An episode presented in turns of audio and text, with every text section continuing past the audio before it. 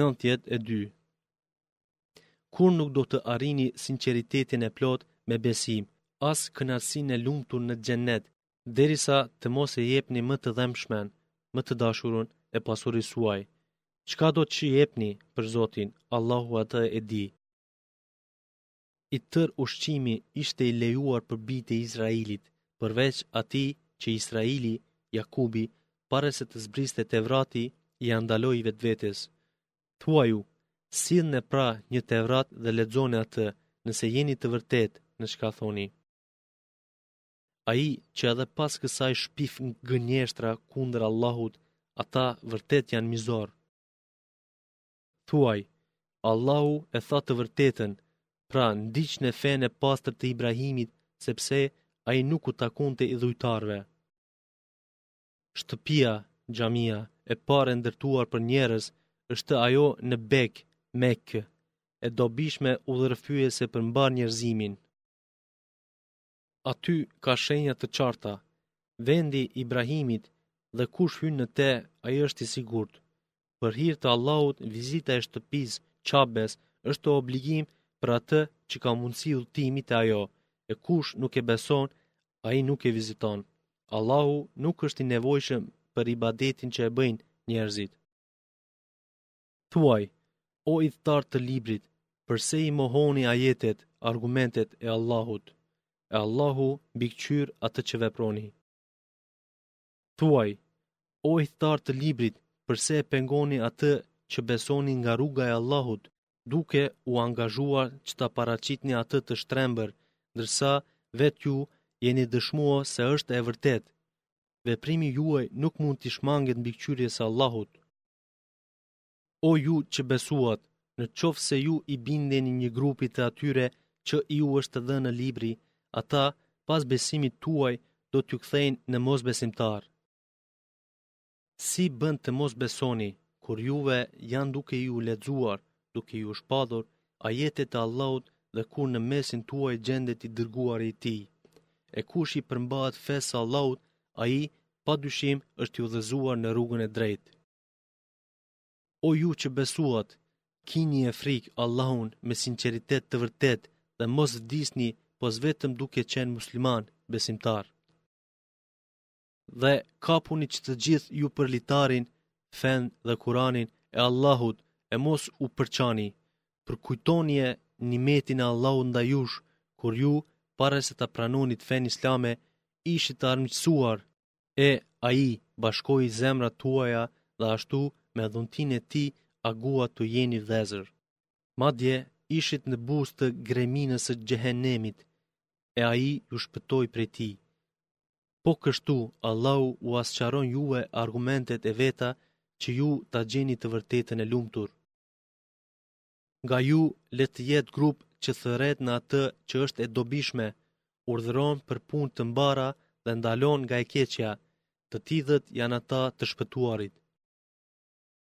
E mos u bëni si ata që u ndanë dhe u përçanë pasi u patun zbritur argumentet, ata do të pësojnë një dënim të madh. Në ditën kur ka fytyra që zbardhen dhe ka fytyra që nxihen, e për sa u përket atyre fytyrave që janë nxirë, u thuhet, A edhe pas besimit tuaj u bëtë pabesimtarë? Vuanie pra dënimin për shkak se ishit që nuk besojshit. Ndërsa atyre që fytyrat e tyre u janë zbardhur, ata janë në mëshirën, xhenetin e Allahut dhe aty janë përgjithmonë. Ja, këto që po t'i lexojmë ty janë argumentet e sakta të Allahut. E Allahu nuk është ai që e do padrejtësinë për njerëz. Të Allahut janë çka në qiej dhe çka në tokë dhe vetëm te Allahu kthehen çështjet. Ju jeni populli më i dobishëm, i ardhur për të mirën e njerëzve, të urdhëroni për mirë, të ndaloni nga vepra të këqija dhe të besoni në Allahun.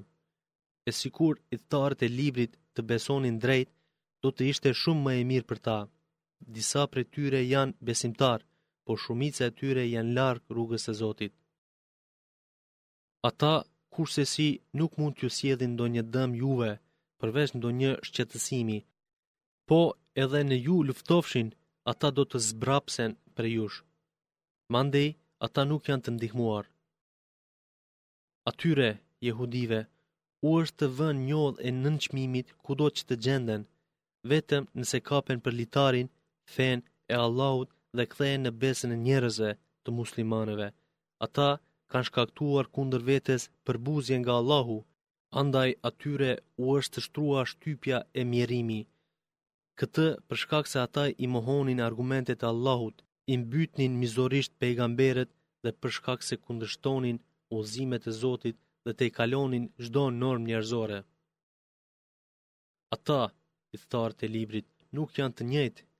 Nga ithtarët e librit ka që janë në rrugë të drejtë, gjatë natës lexojnë ajetet e Allahut duke u lutur.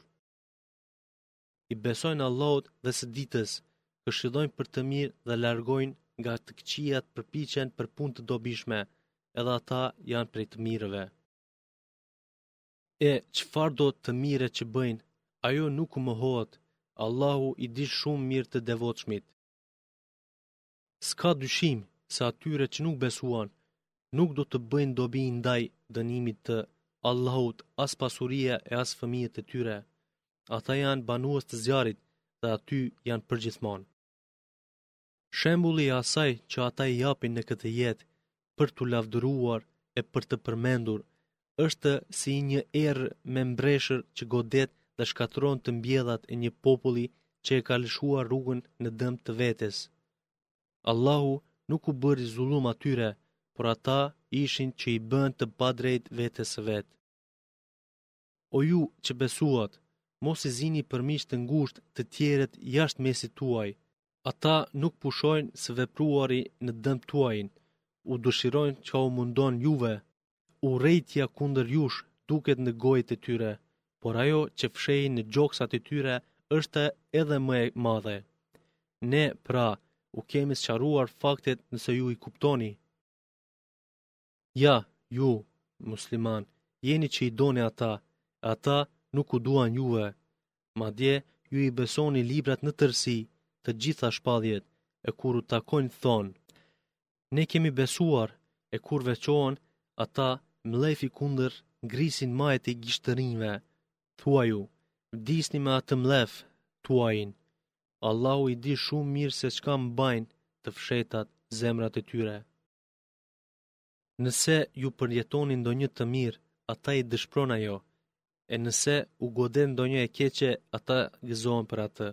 Po, në qoftë se ju bëheni të durueshëm dhe ruheni mëkateve, dinakëria e tyre nuk do të t'u dëmtojë aspak. Është e sigurt se Allahu e ka në dorë atë që punojnë ata.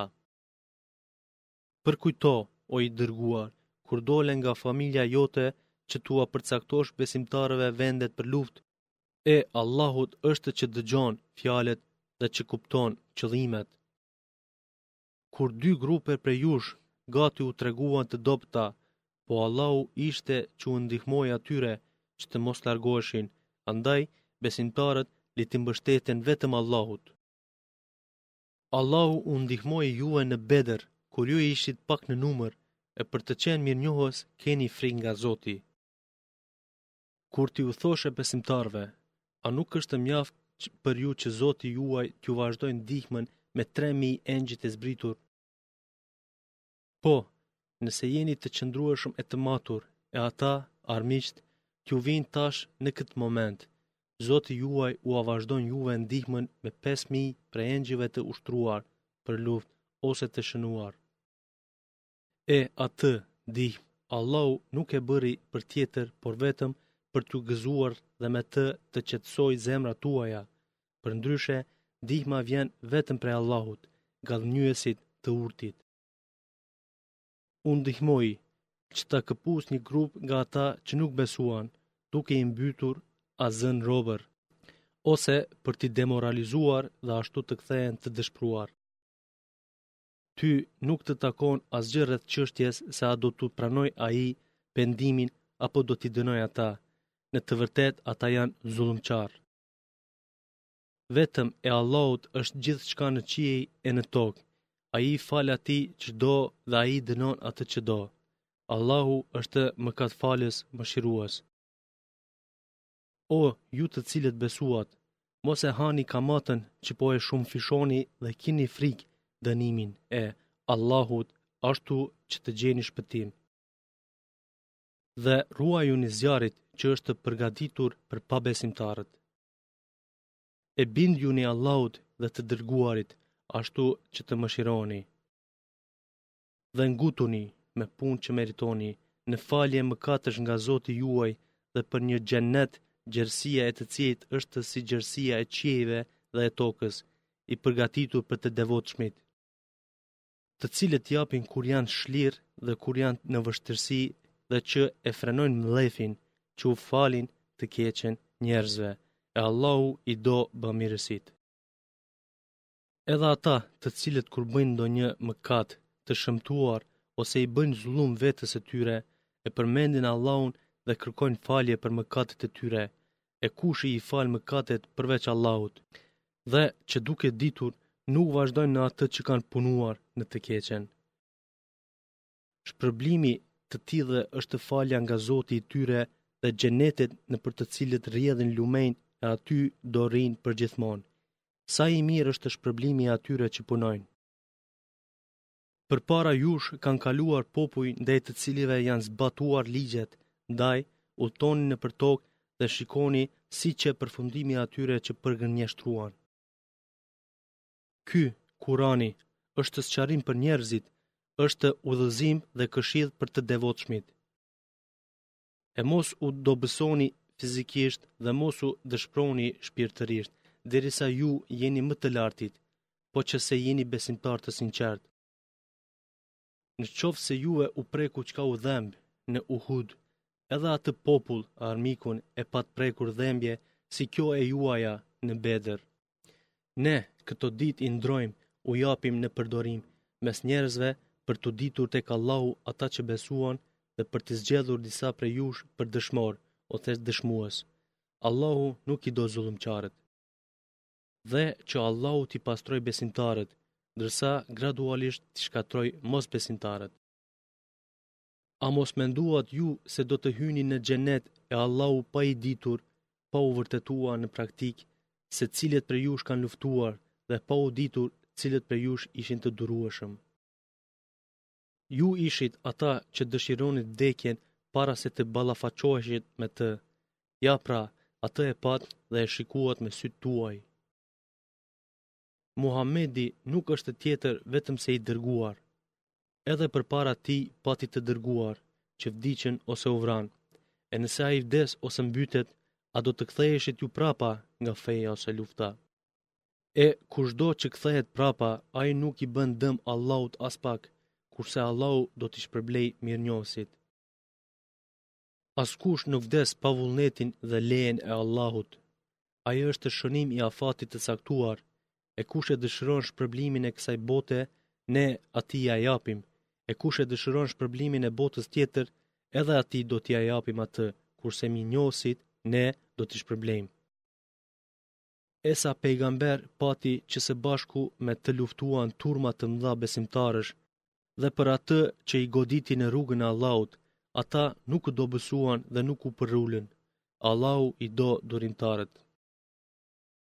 Fjala e tyre nuk ishte tjetër pos vetëm të thonin, Zoti ynë, na i fal mëkatet tona dhe lëshimet në punët tona dhe na forco në vendet tona në luftë, ndihmona kundër popullit jobesimtar.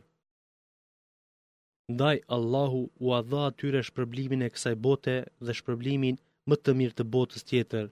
Allahu i do punëmirët. O besimtarë, nëse u nënshtroheni jobesimtarëve, ata ju kthejnë prapa aty ku ishit, në kufër, dhe atëherë do të jeni të humbur. Sepse vetëm Allahu është ndihmëtari juaj dhe ai është më i miri ndihmës.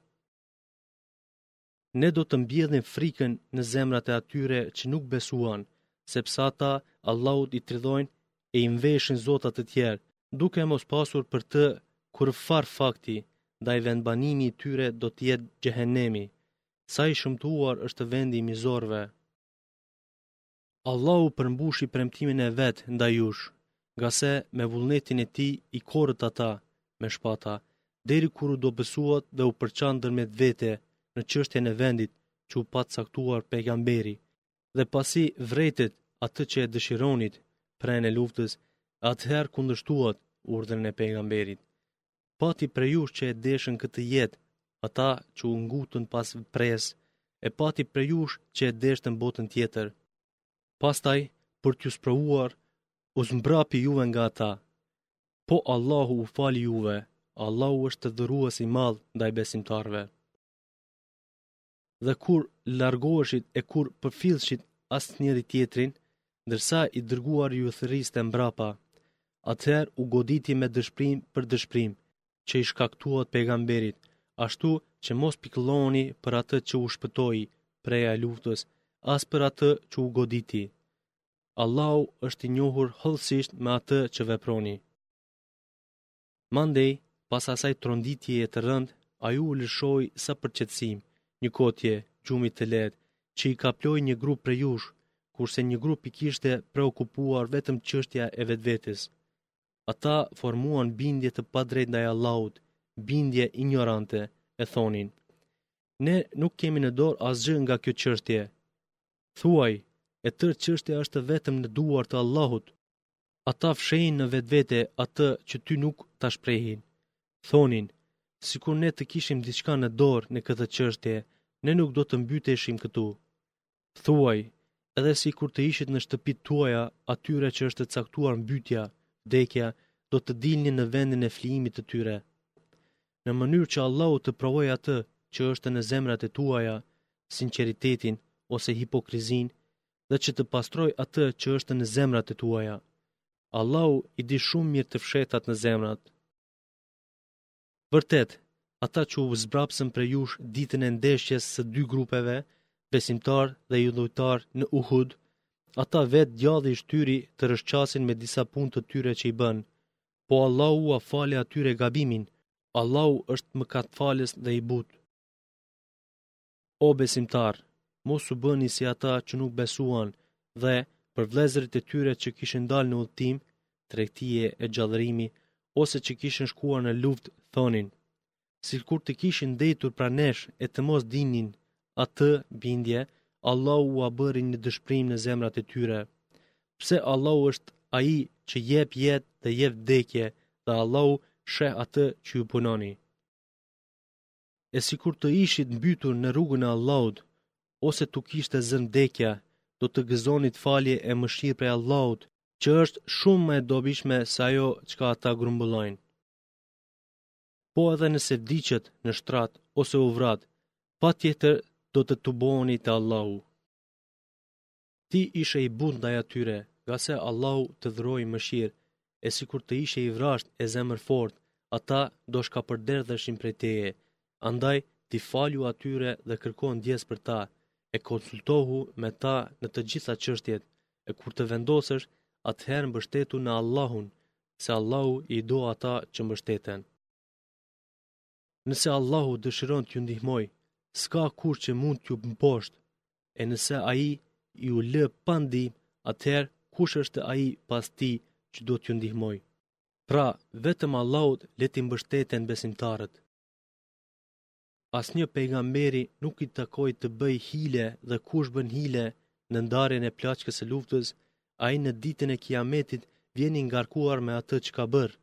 Pastaj secilit njeri i jepet ajo që e ka fituar, duke e mos iu bërë e padrejtë. A është i njëjtë ai që iu bind Allahut dhe kërkoi kënaqësinë e tij, si ai që tërhoqi kundër vetes hidhërim të madh nga Allahu dhe ardhmja e tij është xhehenemi, që është përfundim shumë i keq. Ata kanë dallim te Allahu, e Allahu sheh shumë mirë atë që veprojnë. Është e vërtetë se Allahu u dha dhuratë të madhe besimtarëve, kur ndër ta nga mesi i tyre dërgoi të dërguar që atyre t'u lexojë shpalljen e tij, t'i pastrojë ata, t'ua mësojë Kuranin dhe sheriatin, edhe pse më parë ata ishin krejtësisht të humbur. E kur juve u goditi një dështim në Uhud, e që ju ia patët dhënë atë dyfish, armikut në Bedër, thatë, Prej nga kjo? Thuaj, Ajo është nga vetë ju. S'ka dyshim se Allahu është i plotfuqishëm për çdo send. Ajo që ju goditi juve ditën e ballafaqimit të dy grupeve, besimtarët dhe idhujtarët, ishte me lejen e Allahut për t'u dalluar besimtarët e sinqertë. Dhe, për t'u ditur ata që ishin hipokritë, atyre u është thënë, ejani e luftoni në rrugën e Allahut ose mbroni veten. E ata thanë, sikur të dinim se do të luftohej, ne do të vinim pas jush. Në atë moment, ata ishin më afër mosbesimit se besimit. Flisnin me gojët e tyre atë që nuk e kishin në zemrat e tyre, po Allahu e di mirë për atë që fshehin. Dhe ata që nuk luftuan dhe atyre të vetëve u thanë, sikur të na dëgjonin neve e të ktheheshin siç u kthyem ne, nuk do të mbyteshin. Thuaju, largonie pra vdekjen prej vetes suaj nëse jeni të sigurt çka thoni. Kurrsesi të mos mendoni se janë të vdekur ata që ranë dëshmorë në rrugën e Allahut, përkundrazi ata janë të gjallë duke u ushqyer te Zoti i tyre.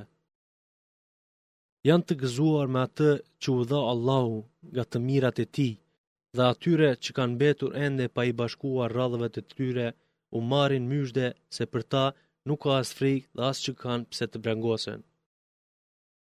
Ata janë të gëzuar me begati e dhurata që ua dha Allahu dhe s'ka dyshim se Allahu nuk ua humb shpërblimin besimtarëve. të cilët edhe pasi i goditi plaga iu përgjigjën Allahut dhe të dërguarit. E për ata prej tyre që bënë mirë dhe u ruajtën është një shpërblim i madh. E atyre shokëve të pejgamberit që dikush u tha, populli idhujtarët është tubuar t'ju sulmojë, pra kini frikë. Ajo vetëm ua shtoi edhe më shumë besimin e thanë, neve na mjafton që kemi Allahun, ai është mbrojtësi më i mirë. Dhe ata, pa i gjetur kurrfarë e keqe, fituan begati e mirësi të mëdha nga Allahu dhe arritën kënaqësinë e Tij. Allahu është dhurues i madh. Po atë, propagandë, e bëri vetëm shejtani që dëshironte me miqtë e vet, idhujtarët, t'ju frikësojë, po ju mos u frikësoni prej tyre. Frikësomuni mua nëse jeni besimtarë. e ty të mos të brengosin ata që përpiqen për mosbesim. Ata kurrsesi nuk mund të dëmtojnë asgjë Allahun.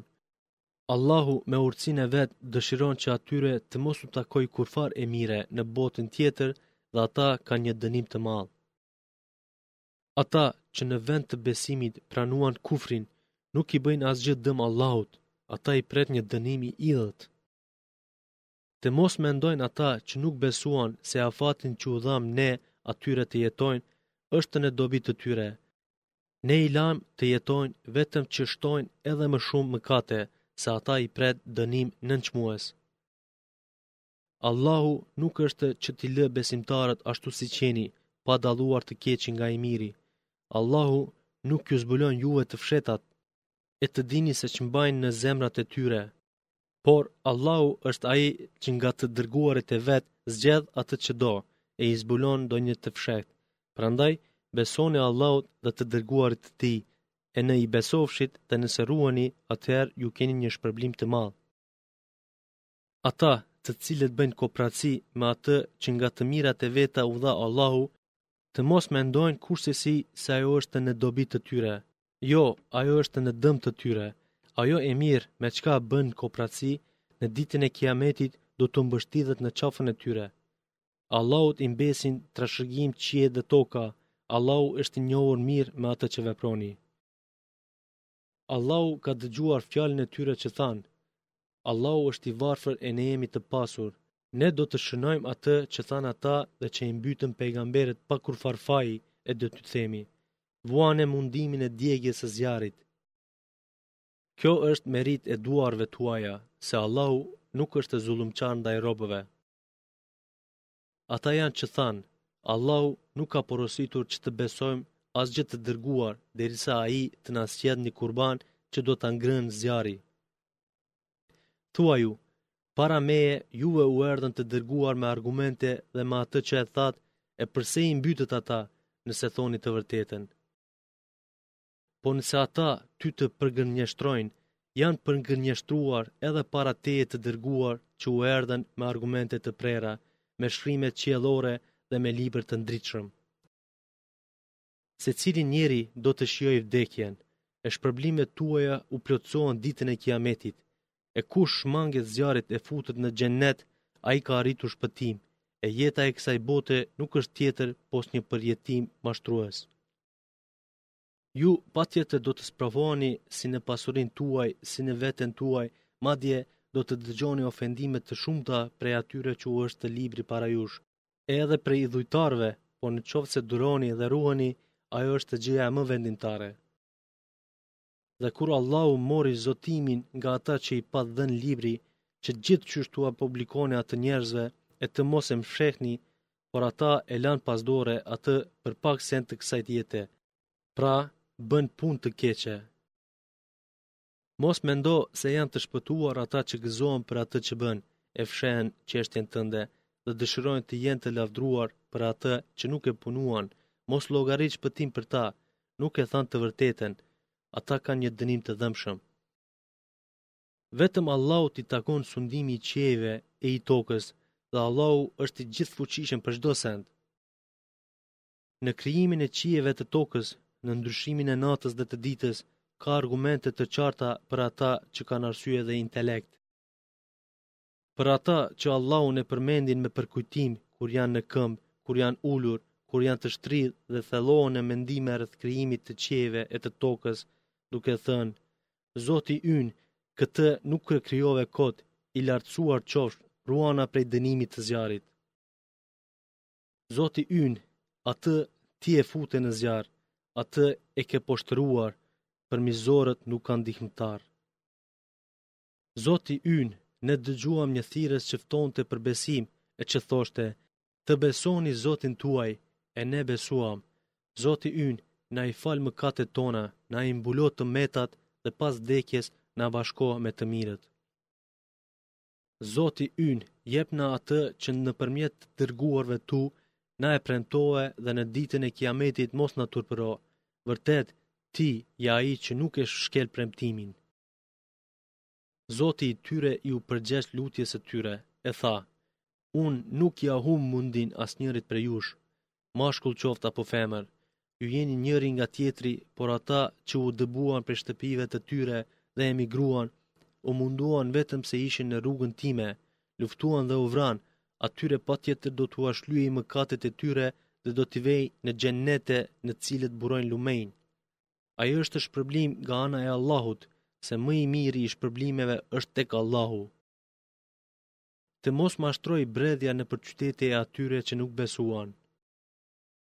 Ajo është një kënaqësi e pakët, e pastaj vendi i tyre është Xhehenemi, që është vend mjerimi. Por ata që i patën frikën Zotit të tyre, ata i kanë xhenetet nëpër të cilat rjedhin lumenjë dhe aty janë përgjithmonë. Ajo është pritje nga ana e Allahut, e për të mirët më e dobishme është ajo që është tek Allahu. Po edhe nga ithtarët e librit ka që besojnë Allahun, e besojnë atë që u është shpallur juve, e besojnë atë që u është shpallur atyre, janë të bindur ndaj Allahut, edhe argumentet e Allahut në shpallje nuk i shesin për pak sende të kësaj jete, të tillët kanë shpërblimin e vet te Zoti i tyre, e Allahu është që llogarinë e bën shpejt. O ju besimtarë, bëni durim, bëhuni të qëndrueshëm kundër armikut, rrini të përgatitur dhe, që të shpëtoni, ruajuni dënimit të Allahut. Me emrin e Allahut, Mëshiruesit, Mëshirbërësit. O ju njerëz, kinie frikë Zotin tuaj që u ka krijuar prej një veteje, njeriu, dhe nga ajo krijoi palën, shoqën e saj, e prej atyre dyve u shtuan burra shumë e gra. dhe kinie frikë Allahun që me emrin e tij përbetoheni, ruajeni farefisin akraballëkun se Allahu është mbikëqyrës mbi ju. Bonjakëve, jetimëve, jepnu, kur të rriten, pasurinë e tyre, dhe mos e ndërroni të pastërtin, mallin tuaj që e keni hallall, me të ndytin, me haramin, dhe mos e hani pasurinë e tyre të përzier me pasurinë tuaj, pse ky është mëkat i madh. Në qoftë se frikoheni se nuk do të jeni të drejtë ndaj bonjakëve, atëherë martohuni me ato gra që ju pëlqejnë, me dy, me tri e me katra. E nëse i frikoheni padrejtësisë ndaj tyre, atëherë vetëm me një, ose martohuni me ato që i keni nën pushtetin tuaj, robëreshat. Ky përkufizim është më afër që të mos gaboni. Grave jepnu dhuratën e kurorës së tyre niqahin me të mirë, e në qoftë se ato nga vullneti i vet ju falin diçka nga ajo, atëherë hanie atë hallall të mirë. Mendjelehtëve, të papjekurve, mos u jepni pasurinë tuaj, që Allahu e bëri për ju mëkamje, ata ushqeni nga ajo, veshni dhe u thoni fjalë të mira. Provoni bonjakët derisa të bëhen për martesë, e nëse vëreni te ta pjekuri, atëherë dorëzonjuni atyre pasurinë e tyre. Mos e hani atë duke shkapërderdhur dhe duke u ngutur para se të rriten ata. Kush është i pasur, le të ruhet shfrytëzimit të pasurisë të jetimëve, e kush është i varfër, le të hajë me maturi. e kur t'iu dorëzoni atyre pasurinë e vet, dëshmoni atë që iu dorëzoni, mjafton që Allahu është llogaritës. Meshkujve iu takon pjesë nga pasuria që e lënë prindërit e të afërmit pas vdekjes. Edhe femrave iu takon pjesë nga ajo që lënë prindërit e të afërmit. Le të jetë pak ose shumë ajo që lënë iu takon pjesë e caktuar nga Zoti. Kur të prezentojnë në pjesëtimin e pasurisë që ka lënë i vdekuri të afërm, bonjakë dhe varfnjakë që nuk janë pjesëtarë në trashëgim, jepnu nga ajo pasuri e lënë dhe atyre thuanu fjalë të mira. Le të frikësohen ata në prag të vdekjes, sikur të linin pas vete pasardhës të paaftë për të cilët kanë dro, si do të jetë gjendja e tyre, le t'i ruhen Allahut dënimit të Tij dhe le t'iu thonë jetimëve fjalë prindërore. Ata që e hanë pa të drejtë pasurinë e jetimëve, në të vërtetë ata hanë atë që mbush barkun e tyre zjarr dhe do të futen në zjarrin e xhehenemit. Allahu ju urdhëron për çështjen e trashëgimisë fëmijët tuaj, për mashkullin hise sa për dy femra, nëse janë trashëgimtare vetëm femra, dy e më shumë, atyre iu takojnë dy të tretat e pasurisë që trashëgohet. Nëse është një femër, asaj i takon gjysma, Për prindërit, për secilin nga ata, iu takon e gjashta nga ajo që ka lënë i vdekuri, nëse ka fëmijë. E në qoftë se i vdekuri nuk ka fëmijë e ata e trashëgojnë, vetëm prindërit, atëherë nënës së tij i takon një e treta, në qoftë se ai i vdekuri ka vëllezër, nënës së tij i takon vetëm një e gjashta. Kjo e drejtë në trashëgim bëhet, pasi të kryhet vasijeti që ka lënë dhe pasi të lahet borxhi, Ju nuk dini se kush është më afër dobisë suaj, prindërit tuaj ose fëmijët tuaj. Ky përcaktim është urdhër nga Allahu. Vërtet Allahu është më i dijshmi, më i urti. Juve ju takon gjysma e asaj pasurie që e lënë gratë e tuaja, nëse ato nuk kanë fëmijë, por nëse ato kanë fëmijë, juve ju takon një e katërta nga ajo që lënë ato.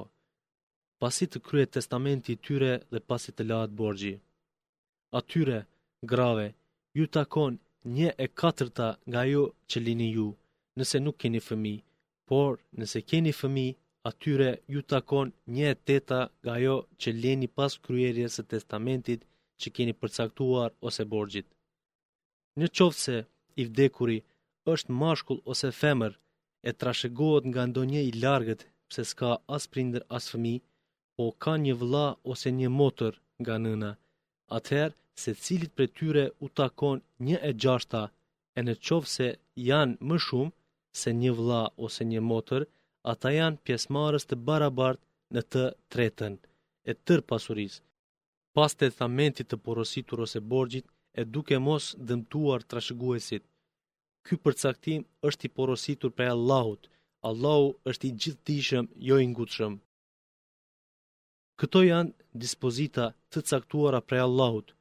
Kush i bindet Allahut, urdhrave të tij dhe të dërguarit të tij, atë e dërgon në xhennete nën të cilin burojnë lumenjë. Aty do të jenë përgjithmonë. e ky është shpëtim i madh. Kush e kundërshton Allahun dhe të dërguarin e tij dhe i shkel dispozitat e tij, atë e shtien në zjarr të përjetshëm, e për të është një dënim i rëndë. Ato nga gratë tuaja që bëjnë imoralitet, zina, kërkoni që kundër tyre të dëshmojnë katër vetë prej jush, burra, Nëse vërtetohet me dëshmitarë imoraliteti, mbyllni ato në shtëpia derisa t'i marrë vdekja ose derisa Allahu të përcakton ndonjë rrugë për to. Ata të dy prej jush që bëjnë atë imoralitet, zina, ndëshkoni, e në qoftë se ata pendohen dhe përmirësohen, atëherë hiqni dorë prej tyre, pse Allahu pranon fort pendimin dhe mëshiron shumë. Pendimi i pranueshëm te Allahu është vetëm ai i atyre që e bëjnë të keqen me mosdije, shpejt pendohen. Të tillëve Allahu u pranon pendimin, se Allahu është më i dijshmi, më i urti.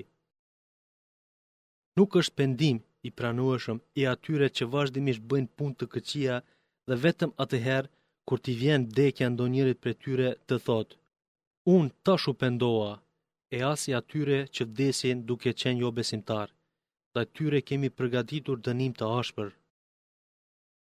O ju që besuat, nuk është e lejuar për ju të trashëgoni gratë e të vdekurve në mënyrë të dhunshme, as t'i shtrëngoni për t'u marrë diçka nga ajo që u keni dhënë atyre, përveç nëse ato bëjnë ndonjë imoralitet të hapur. Çoni jetë të mirë me to, nëse urreni ato, bëni durim që Allahu të japë shumë të mira në një send që ju e urreni. Në qoftë se dëshironi të ndërroni ta merrni një grua në vend të një gruaje të lëshuar e asaj i keni pas dhënë shumë të madhe, mos merrni prej saj asnjë send. A do të merrni atë pa të drejtë e në mënyrë mizore? Dhe si mund të merrni atë kur njëri-tjetrit iu keni bashkuar në një shtrat dhe kur ato kanë marrë prej jush një besë të fortë? Mos u martoni me ato gra me të cilat qenë të martuar prindërit tuaj, me përjashtim të asaj që ka kaluar para islamizmit, pse ajo ishte turpësi, përbuzje e traditë e shëmtuar. U janë ndaluar juve të martoni me nënat tuaja, bijat tuaja, motrat tuaja, hallat tuaja, tezet tuaja, bijat tuaja, bijat e motrës, nënat tuaja që ju kanë dhënë gji, motrat nga gjiri, nënat e grave tuaja, vjehrat dhe vajzat që janë në kujdesin tuaj e të lindura prej tjetër babai, nga gratë tuaja me të cilat patët kontakt, e nëse nuk keni pasur kontakt me to, me gratë, atëherë s'ka pengesë të martoni me ato vajza dhe janë të ndaluara gratë e bijve tuaj që janë të lindjes suaj, jo të bijve të adoptuar, dhe të bashkoni përnjëherë në një niqah dy motra përpos asaj që ka kaluar. Vërtet, Allahu fal shumë, është mëshirues i madh.